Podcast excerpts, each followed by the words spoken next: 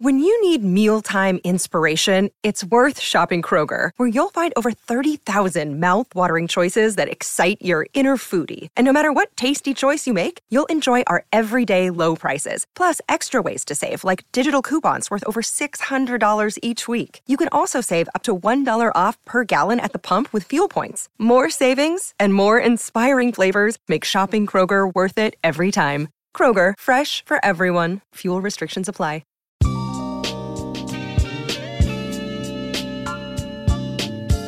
This is D. Orlando Ledbetter of the Atlanta Journal-Constitution, here with the three hundred eighty-fourth episode of the Bowtie Chronicles podcast. Everything you need to know about the Atlanta Falcons. We have a special edition this week, a special episode this week, because we're going to hear from Falcons coach Arthur Smith and Terry Fontenot, kind of putting a bow around the seven and ten season, and then looking forward into what's going to be a very busy offseason. We're going to title this episode The Front Office Shuffle. Yeah, that's what we're going to call it, because they were, um, they'll be shuffling, and uh, they'll be doing a lot of work this offseason, starting right away.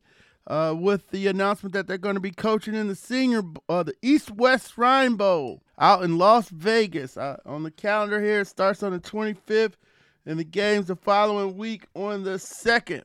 You know, we'll see uh, how that goes. The N F L's trying to promote that game as one where uh, some of the minority coaches get uh, opportunities to coach and lead. Uh, Marquise Williams is going to be the Falcons' head guy out there, and Arthur Smith was excited because he said, hey, I just get to chill in Vegas for a week. But, you know, they're going to look at the players and uh, interview them because that's a valuable part of this process.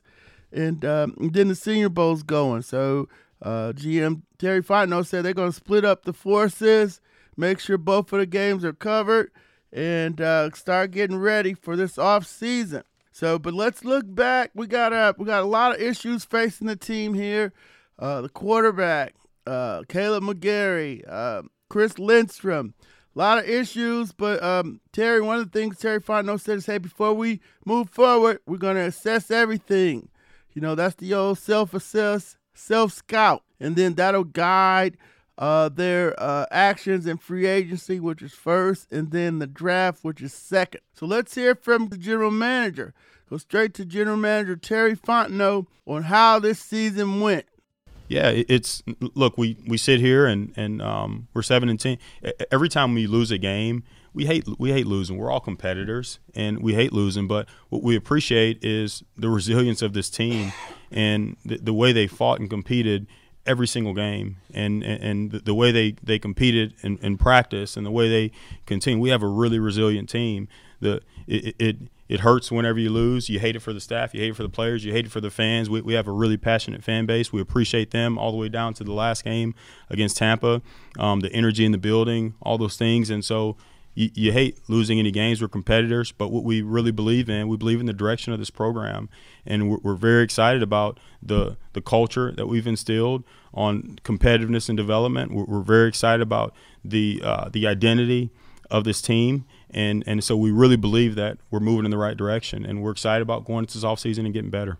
All right. Uh, yes, yeah, something's got to be made of the close games, the one-score games, you know, falling behind and then coming back and making it close. You know, sometimes that could be fool's goal, but we'll effort um, – you know, Cunningham and some of the analytics people to, to put a, you know, bow on that.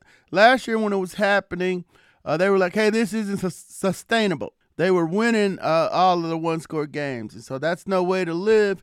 Uh, but the fact that you are competing and are competitive, that should bode well for you as you, you know, get your roster better. It was pointed out to me a couple weeks ago, the point differential in the losses had gone down from eight points to two.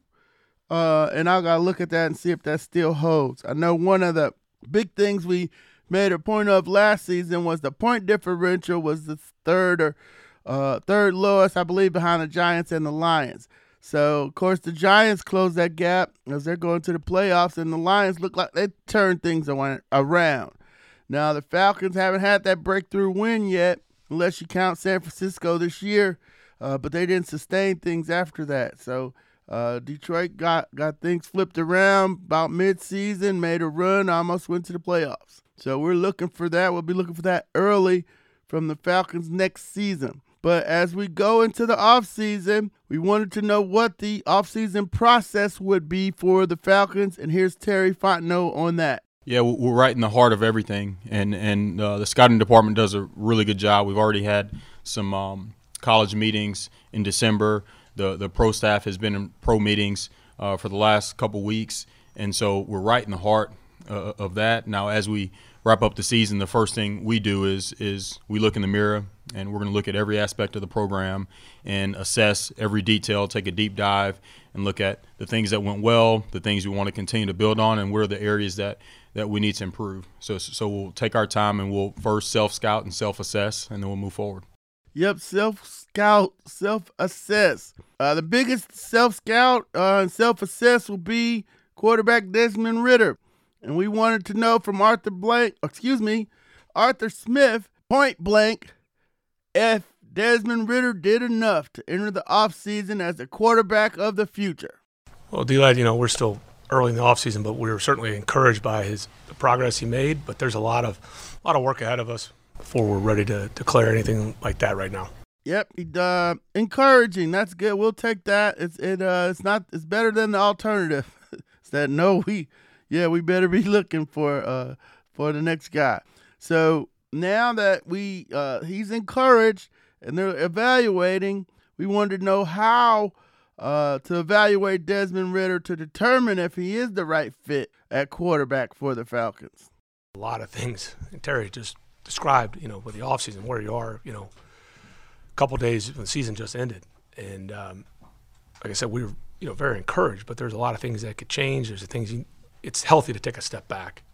Like even, not even just a couple days after, Mike, you know, as we, you know, a couple weeks as you go back and you go through your cut-ups and your, you watch the games again, you watch the throws and conversations that Terry and I will have. And, you know, it's just it doesn't make a lot of sense right now, two days removed from the season, to make any declaration about the roster or this guy's future. We just – we'll take our time. I mean, we obviously have had conversations, but there's a lot of work to be done until then.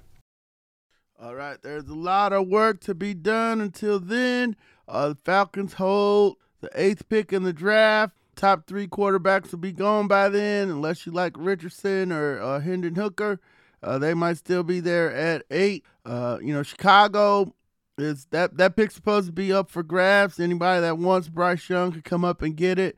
Uh, they might stand pat with Fields. And, um, you know, then C J Stroud is probably going to the Colts or Will Levis to the Colts at four. So definitely by four, two of them are gone. And then uh, – it's highly unlikely the third one would make it to eight. So if the Falcons are in the quarterback market, you know, they're going to have to go up. Their evaluation evaluation of Ridder is uh, one that they think, okay, yeah, he's good talent, but, you know, not our quarterback of the future. We can't win a championship with him. Uh, then uh, they, they got to make a move uh, this year in the draft. But you don't want to get on that quarterback carousel that uh, Tampa Bay was on for years. You know, Josh Freeman's the one that stands out, but, it, you know, they thought they had him at one point and then they didn't. Uh, still haven't solved it, but they put a Band-Aid on it in the name of Tom Brady and are back in the playoffs with it. But you got to get the quarterback right. And Terry Fontenot was a part of a situation in New Orleans where Miami nixed the uh, physical on Drew Brees. They got – Drew Brees in there, and uh, Sean Payton, the Sean Payton era took off. So we talked to Rich McKay on Sunday, and, and you know, the Falcons are set up and poised to, to do well. He's happy with uh, Terry and Arthur, but he cautioned the variables. And, you know, the variables come into play at every turn. You know, are you healthy? Uh, did this guy pass a physical? Did this guy get arrested? Um, you know, one of the variables in the Miami Drew Brees thing is, hey, they didn't like his shoulder, and uh, the Saints approved it, and, and they took off. So there is some, you know, luck. Won't nobody call it luck, but there is some luck involved in team building, and you got to be right and sound on your football decisions here too. So that's where we're at as the Falcons are um, starting their offseason, the offseason process, and uh, deciding what to do at quarterback. They're very encouraged by the two and two mark that Desmond Ridder made. Some of the throws were were very good, uh, and uh, sounds like they want to pass the buck on. They want to move forward with Desmond, but they don't want to tip their hand to the rest of the league, who might, you know, if somebody wants to come up and draft somebody, they can, you know, build some capital, capital, or if they want to go up and get Jalen Carter or one of the defenders. You know, they don't want to tip their hand this early in the offseason process. So with that, we're going to take a break. This is our special episode, postseason edition of Arthur Smith and Terry Fontenot, episode three eighty-four of the Bowtie Chronicles podcast. We're going to take a break. This is the Bowtie Chronicles from the Atlanta Journal-Constitution. In Atlanta, one voice has stood out for over four decades. An A J C original, The Monica Pearson Show. Let's talk about how you got to E S P N. Revealing interviews. You are known as America's doctor, but I want to know who you were before that. When you have a different name, you have different color skin, it can be tough. With Atlanta's most famous faces as you've never seen them before. I'm telling my story. This is the American dream. The Monica Pearson Show, streaming now on A J C dot com. Hip-hop is a product of black people. It's a product of black song and celebration. The Atlanta Journal-Constitution presents. Hip-hop's most pulled elements are pulled from the South. A Southern hip-hop story. We always go back to that moment of the Source Awards. Everybody wants your rhythm, but they don't want your blues. The biggest names in hip-hop. Atlanta is still the mecca for hip-hop. fifty years. No one can deny one film. The power of the South now. The South got something to say. Streaming now at A J C dot com slash hip hop. All right, one of the, the big stories coming out of this season uh, was uh, the fact that the offensive line did a very, very good job in the run game. They also protected much better than they had in the last four years, where Matt Ryan had at least forty sacks. So uh, averaged one fifty-nine point nine yards rushing per game, which was third in the league. And uh, now they got to build on that. They got to build out the rest of the offense. So we wanted to hear from Arthur Smith, a former offensive lineman himself, on the progress of the offensive line this season.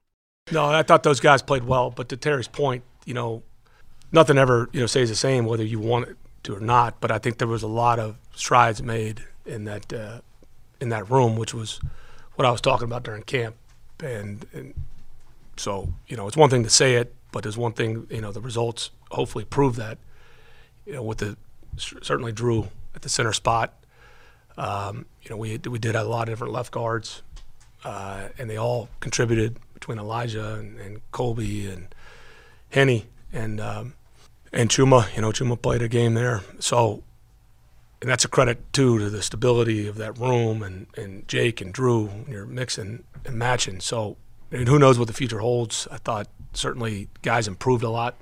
I think there's a huge, you know, every year in the, in the N F L, but you talk about year one, a year two jump to year three, and then you certainly saw it with Chris in year four and, and Kaleb. So pleased, you know, there's some decisions you still got to make, but uh, the progress there was real, and you saw it week in and week out. Yeah, no, no doubt about it. They could run the ball. They ran it on everybody. They only had one game under one hundred yards against the Rams.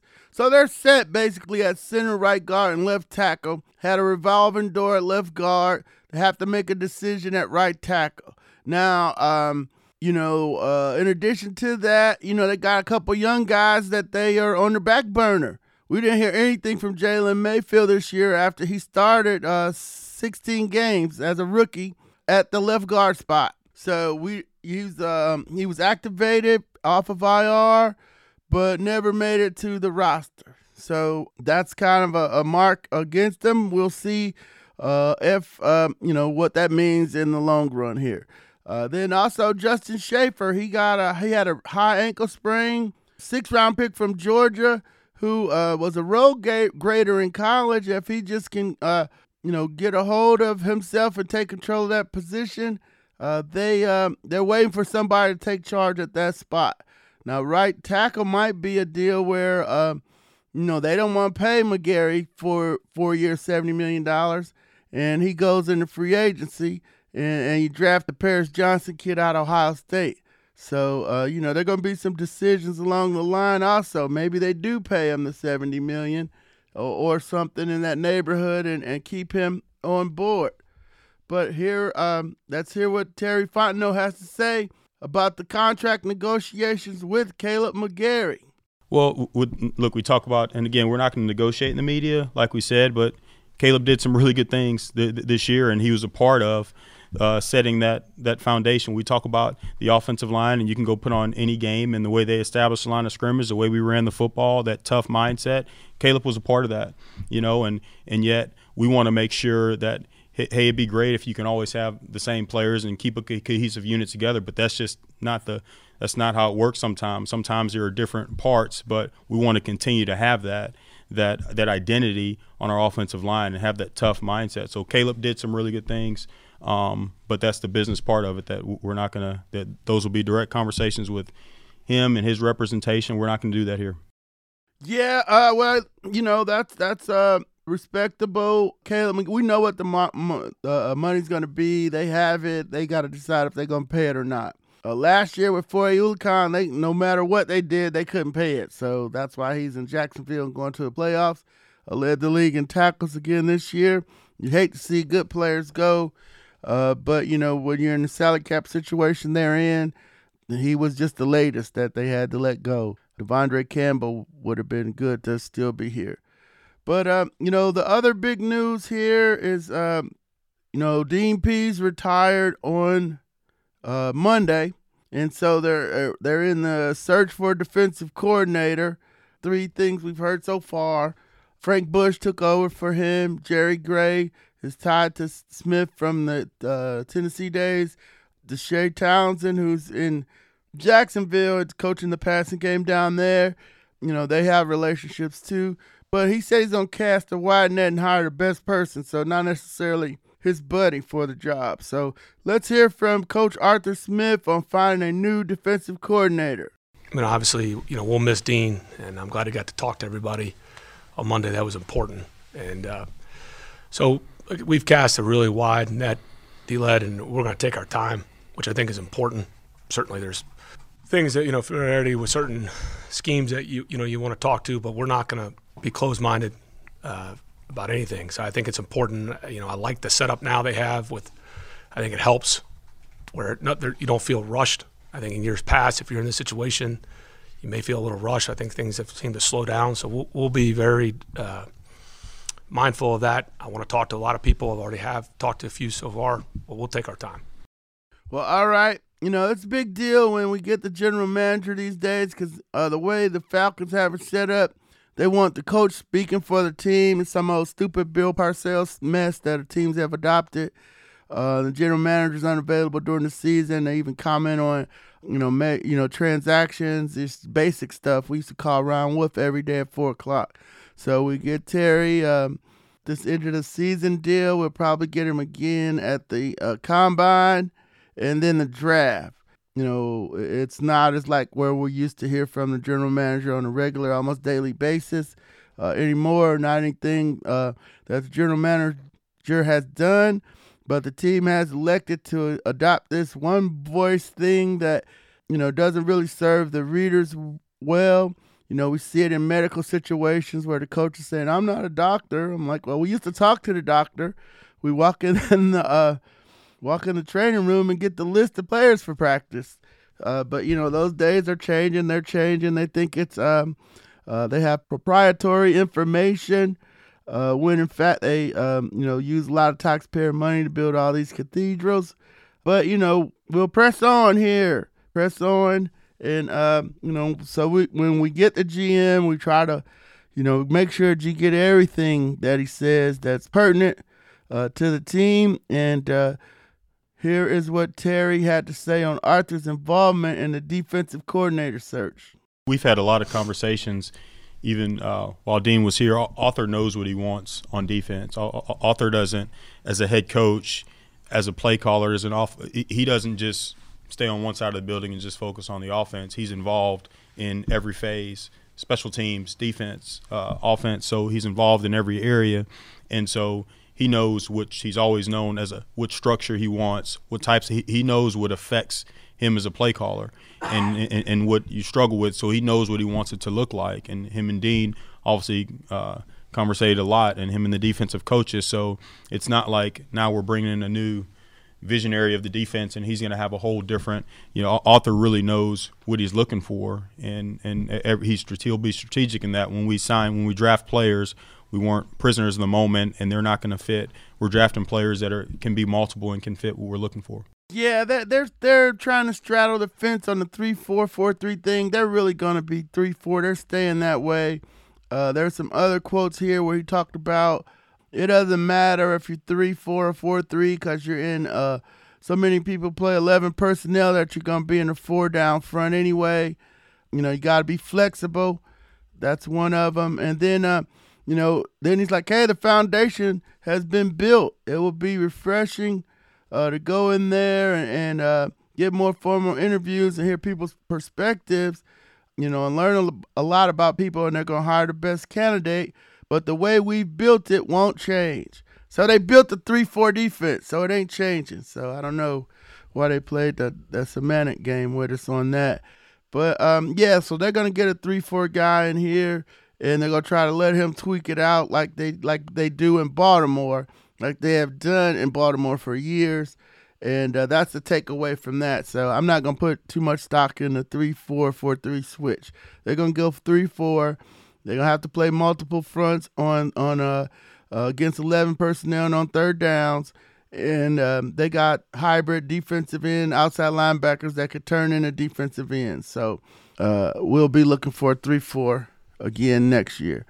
So another big thing is, hey, they're going to have seventy million dollars at least in uh, money to spend in free agency. So the big key in free agencies now is, hey, how do you evaluate him? Uh, was this guy just ready to take off, or was this guy, did he make it to free agency because, you know, he had problems in other places he was at? Uh, so evaluating free agencies to fit in your free agents to fit in your locker room is key. And we t- discussed that with Terry on evaluating the free agents based on how good they are, or um, if other teams can't afford them. Yeah, it's all risk assessment, because and, and it's a risky business, because you're right. If there's a reason they're letting that player out the building, and it could just be just that, that, hey, financially they might not be able to afford them. They might not be a specific fit. There could be an injury thing. There could be a character thing. So it's all risk assessment, and that's the onus is on us to make sure we we know exactly um, what it's risk assessment, and we can really go through. Hey, why is why is this player available, and is this player going to be the right fit? So um, that's on us. And look, I, I believe our we, we've done a good job. Even in the last couple of years, we've been able to bring in some some free agents that are good football players, and we have to do the same thing. But it is you have to look at all those factors. Yep, no doubt. Uh, we've been covering free agency since the beginning when uh, the Reggie White lawsuit was won. Judge Doty out of Minnesota declared free agency was going to be the law of the land. And shortly thereafter, Re- Reggie said God told him to go to Green Bay over San Francisco. And so ever since then, we've seen uh, some teams get better in free agency, but very rarely do you get a player of Reggie White's ilk on, in the free agency market. So we'll be studying that market here later. Uh, the Falcons have about twenty-seven free agents. Uh, you know, the ones they want, they could probably re-sign easily. Then they'll be able to go out and get some players that, uh, you know, should be able to help them. And we'll be uh, looking at that as we move forward. Before we get out of here, just want a couple, uh, highlight a couple postseason awards. Uh, Chris Lindstrom was named to the Pro Football Journal's uh, All-Pro second team on Monday. That's the third time in a row he's been uh, selected All-Pro by Pro Football Journal. Uh, it's a widely respected, dedicated journal to report mainstream and esoteric aspects of professional football. And the blog is written by John Turney, a longtime pro football researcher and writer. They do a great job, especially in the trenches. And uh, they, uh, Chris Lindstrom has been on their radar for three years. He just made the Pro Bowl this year for the first time. And uh, a couple other highlights. Uh, returner Avery Williams was picked to the P F L's All N F C team, second team as the punt returner. He averaged sixteen point two yards per return this year. And kicker Younghoe Koo was named Special Teams Player of the Month, December slash January by the N F L on Thursday. And then uh, I didn't even know the N F L players had an all-pro team, but they do. And Cordarrelle Patterson was selected all-pro, even though he just had nine kickoff returns for two eighty-one and a touchdown. So there was no minimum there. And the, the real all-pro team comes out on Friday. The Associated Press is voted on by their panel. Uh, that's the widely recognized all-pro team, and it will come out on Friday. Uh, the Falcons are hopeful that Lindstrom gets in. Uh, Grady Jarrett would be a surprise, but uh, maybe, um, yeah, probably Lindstrom is all, all we'll be looking for. But we'll see on Friday when the uh, A P All-Pro team comes out. So we're going to uh, get on out of here. We, we uh, you know, heard from General Manager Terry Fontenot and Head Coach Arthur Smith about the front office off-season shuffle. The Falcons are getting ready to go on here.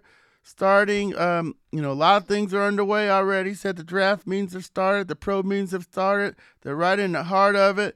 They got to do the self-assess of last season, and that's going to tell them who's going to go, who's going to stay. Uh, if the markets, uh, you know, if they don't like the number the Falcons have, they'll go to the market. You know, one of the things I thought was, I'm like, hey, uh, if you like your guys, you're in the playoff hunt here. You know, they were until week week seventeen.